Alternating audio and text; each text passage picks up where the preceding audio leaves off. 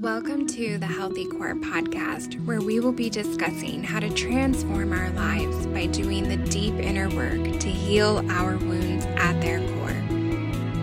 I am Nisha. This is Evie. This is Ramakazi. This is Sonal Nikki. Oh yeah, at Sonal Nikki, at Ramakazi Raps, at Healthy Kaur. And at Intellectual Oh, at E V Intellectual E V Storm. So today we are going to have a discussion on a topic that we talk a lot about, which is masculine and feminine energy. Um, we're going to talk about what we think it is, what the wounded types look like, and just have a general discussion about it. So how would you describe feminine energy? I would, if I were to describe my energy, it would be like very nurturing, very empathetic, um, calm, almost, I mean, I think it's almost like a mothering energy is like how I would describe feminine energy. What do you think feminine energy is? Um, well, I would first like to say that, you know, clearly there are two people who are more, have more expertise in, or more, you know, personal understanding. But from my understanding of the percentage that I have, or, you know, what I've observed in the world, um, I would say feminine is very free-spirited, creative, um, I mean, open, um, loving, vulnerable, and not loving in the sense of um, like masculine doesn't have the ability to love or traits of love, but more so um, love in the sense of emotional embracement. I would agree. I think that the feminine energy is the part of us that is our intuition. It's our ability to receive ideas and guidance, and um, I think that, jumping ahead a little bit, the masculine energy is acting on those ideas that come from a higher place. So when both of those sides of a person are in touch with themselves, they they feel like their universe is like from within, like they can get the ideas, act on the ideas, and it's not one that's more balanced than the other, or one that's greater than the other. So that's a good segue to, what do both of you think masculine energy is? Well, I was gonna say, I think about this a lot, because I think it's something I'm trying to be more of, and um, I think it's something that when I think of masculine energy, like I feel I want protection, safety, um, almost not empowerment, but they, what's the word for like just saying how you feel and just like, like, um, like a assertive or expressive or assertive, like vocal, outspoken. Yeah, just very outspoken, um, con- like very, very not confident, but yeah, just just outspoken and just kind of more free, I feel like. Hmm. Um, I think that masculinity, what, what comes to mind is action. Um, Action. Executive Action. Decisions. Yes, yes, yes. Um, brevity, you know, just being very straightforward to the point about yeah. what needs to get done, what you need to say. Um, I don't want to say left-brained, because, I mean, there's a couple different reasons for that, but, um, like, I mean, you know, math is typically seen as a masculine, um, like logistics and things like that, but I'd say more so the acting upon those logistics. Yeah. So I think I think to sum it all up, action. I personally feel like society operates from a masculine energy place, not just a masculine energy, but more of like a wounded masculine mm-hmm. energy, which is always like go, go, go, go, go. But they're forgetting that the feminine part, which is like the processing of the information, is a key part. Otherwise, you're just executing, but you're not executing on anything that is inspired. It's just uninspired action, and it doesn't always lead to the most fruitful outcomes. I'm starting to see a shift in the workplace um, of the of male leaders just becoming more in tune with their emotions, or just really validating both sides. I mean, honestly, the world has kind of been dominated by masculinity in this form of capi- capitalism. Um, because I, I, I really have this theory that capitalism and innovation don't necessarily go hand in hand. Um, I mean, you know, capitalism essentially breeds the quickest solution possible as opposed to the most creative one. Mm. And, you know, innovation stems from creativity, which we, you know, have discussed as being on the more feminine side.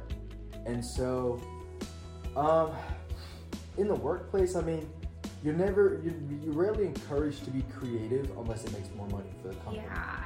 And so, essentially what they want you to do is carry out a process. If, if a process makes a dollar, they want you to carry it out a million t- times so you make a million dollars. They they want you to stick to the script. They want you to do things the, the way that have been established by the traditions of the, um, you know, the forerunners. And so it's tough. You know, some companies like Google and, and you know, quirky like Silicon Valley companies want you to be creative and innovative and express yourself. But typically in the oldest model of capitalism, it is about action. It's not about creating new pro- uh, progressive ways of thinking. It's about continue what works. And that, I mean, I would definitely say that's like textbook toxic masculinity.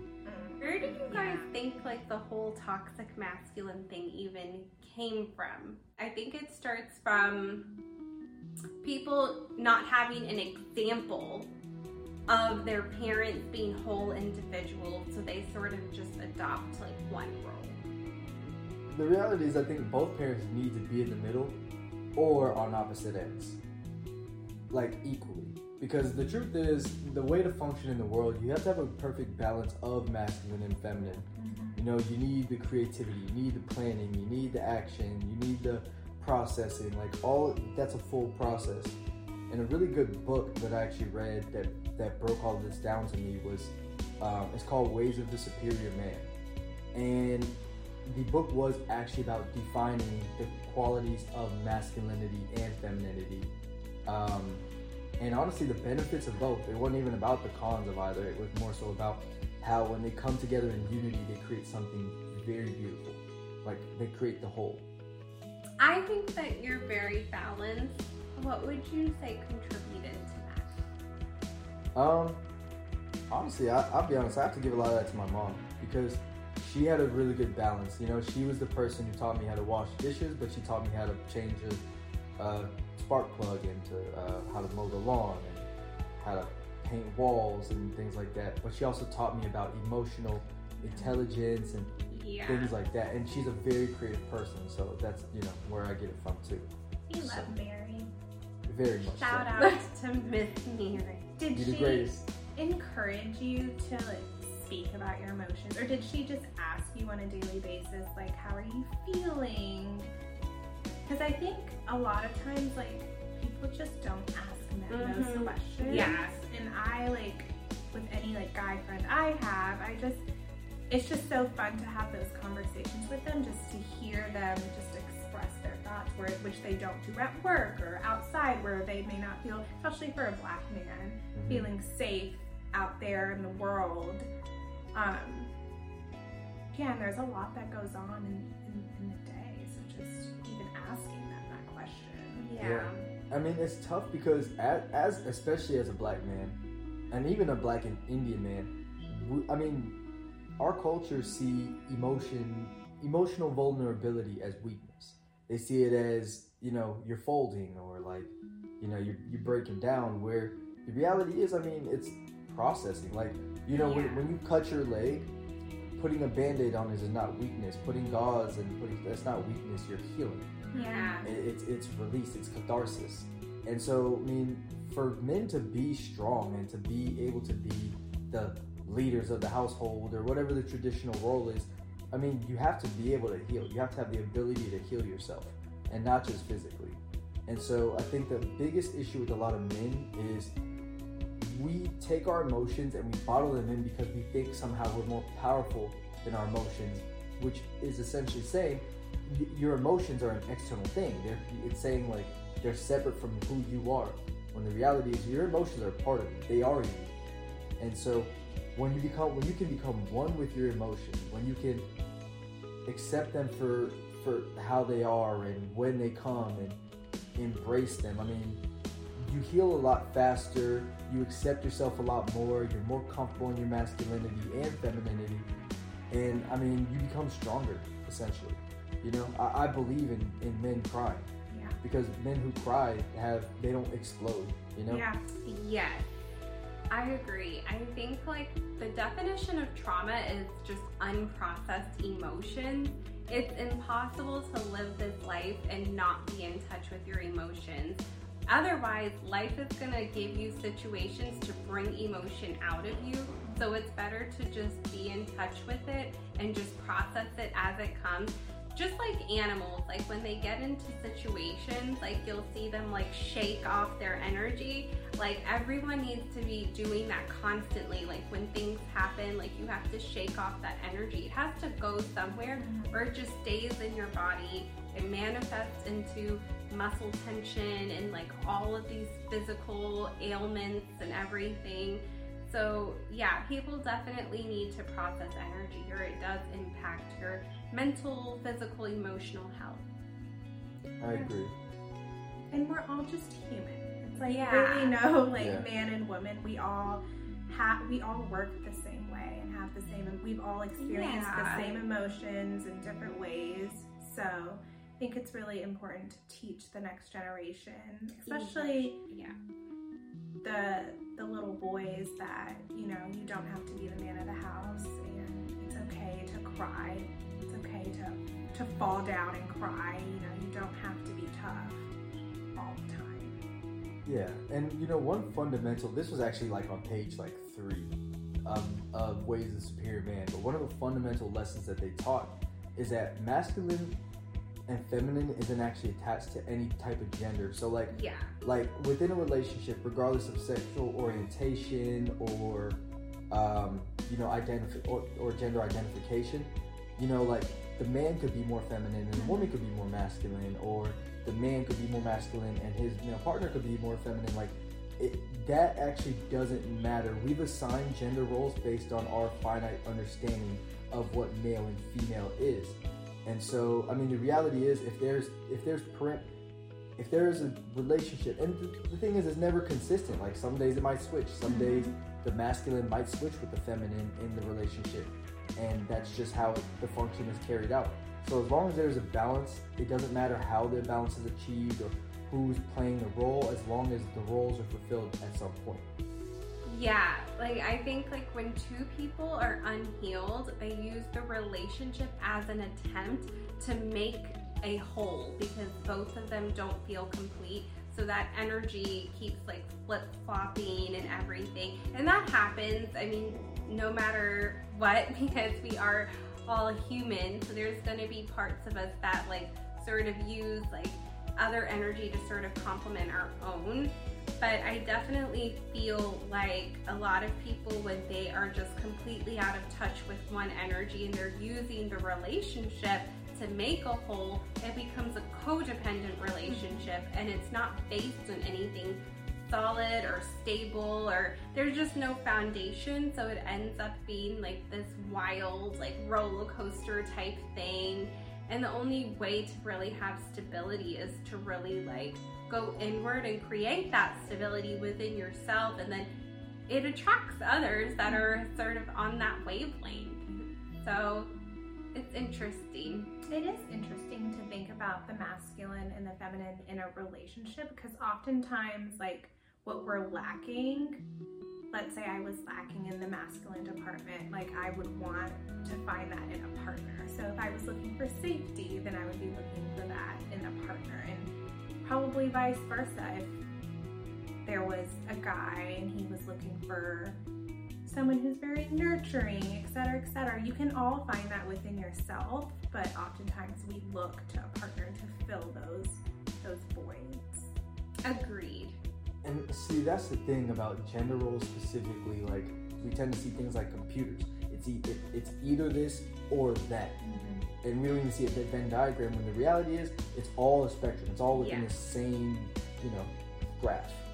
And I'm just so happy that nowadays the newer generations are just so much more comfortable with just being themselves, because I think people are starting to figure out, like, all of this, it comes from patriarchal structures, and we're finally breaking out of that and realizing, like, okay, like, there's so much, like, sexism in the workplace, and, you know, people have labeled women as being, like, weak or powerless or incapable, and now we're, like, reclaiming our power. What Gary Zukav says, that's one of our favorite authors.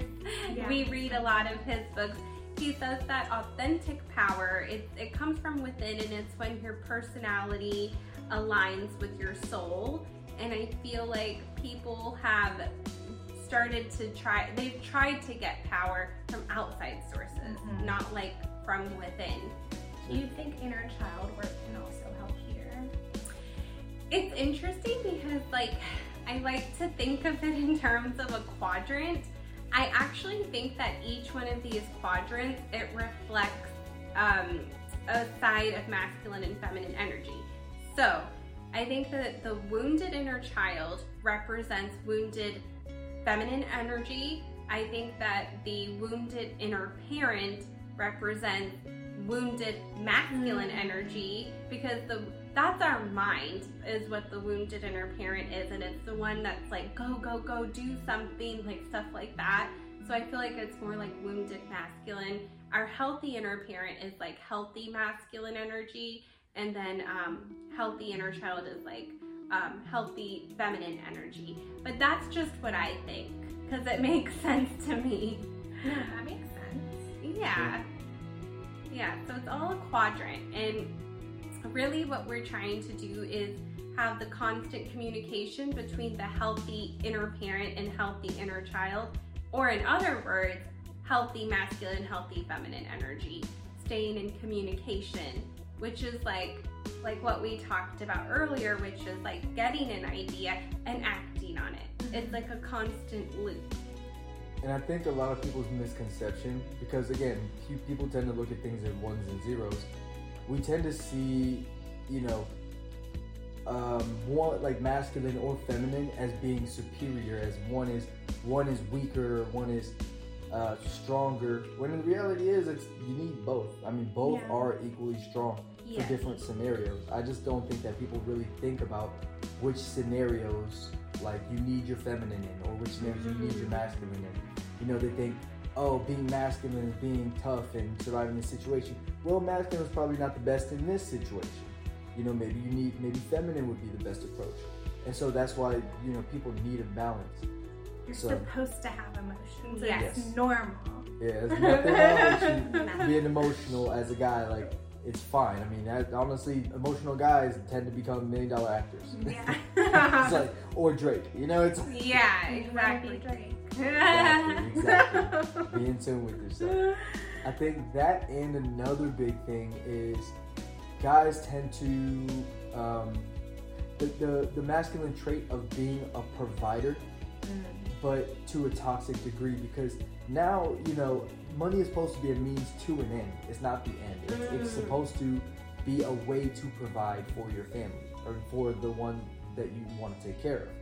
But because it's just kind of the, the finite nature of the human mind, we take, you know, it takes shortcuts. The shortcut is, you know, if I have a lot of money, then I can be a provider, but it's shortened to if I have a lot of money. then I'm a good man. Mm. And so then, you know, we tend to place manhood on how much money you have, how how rich are you, how much can you afford, um, can you afford to take a woman out to wherever she wants to go, as opposed to can you provide and protect. And to be honest, providing and protecting does not depend on money, even in a capitalist economy such as where we live in. Like, it's they're actually two separate things. It's one is a means to an end, but there's other means to that end. And so I think the toxicity is a lot of men tend to feel insecure when they don't have money because they don't feel as much as a man of a man as, like, you know, the guy who's driving the Corvette down the street who, you know, like just got rich off of N F Ts. Off of N F Ts. Off of selling digital digital cats. Just cats with hats and shades on. Yeah. You know, it's it's one of those things that once you kind of go back to the root of what masculinity is and the purpose of why, you know, being a provider and being protective is even associated with masculinity, then you'll separate the money aspect from it, and your confidence will be unwavering in the midst of, like, how, you know, the waves of how money works.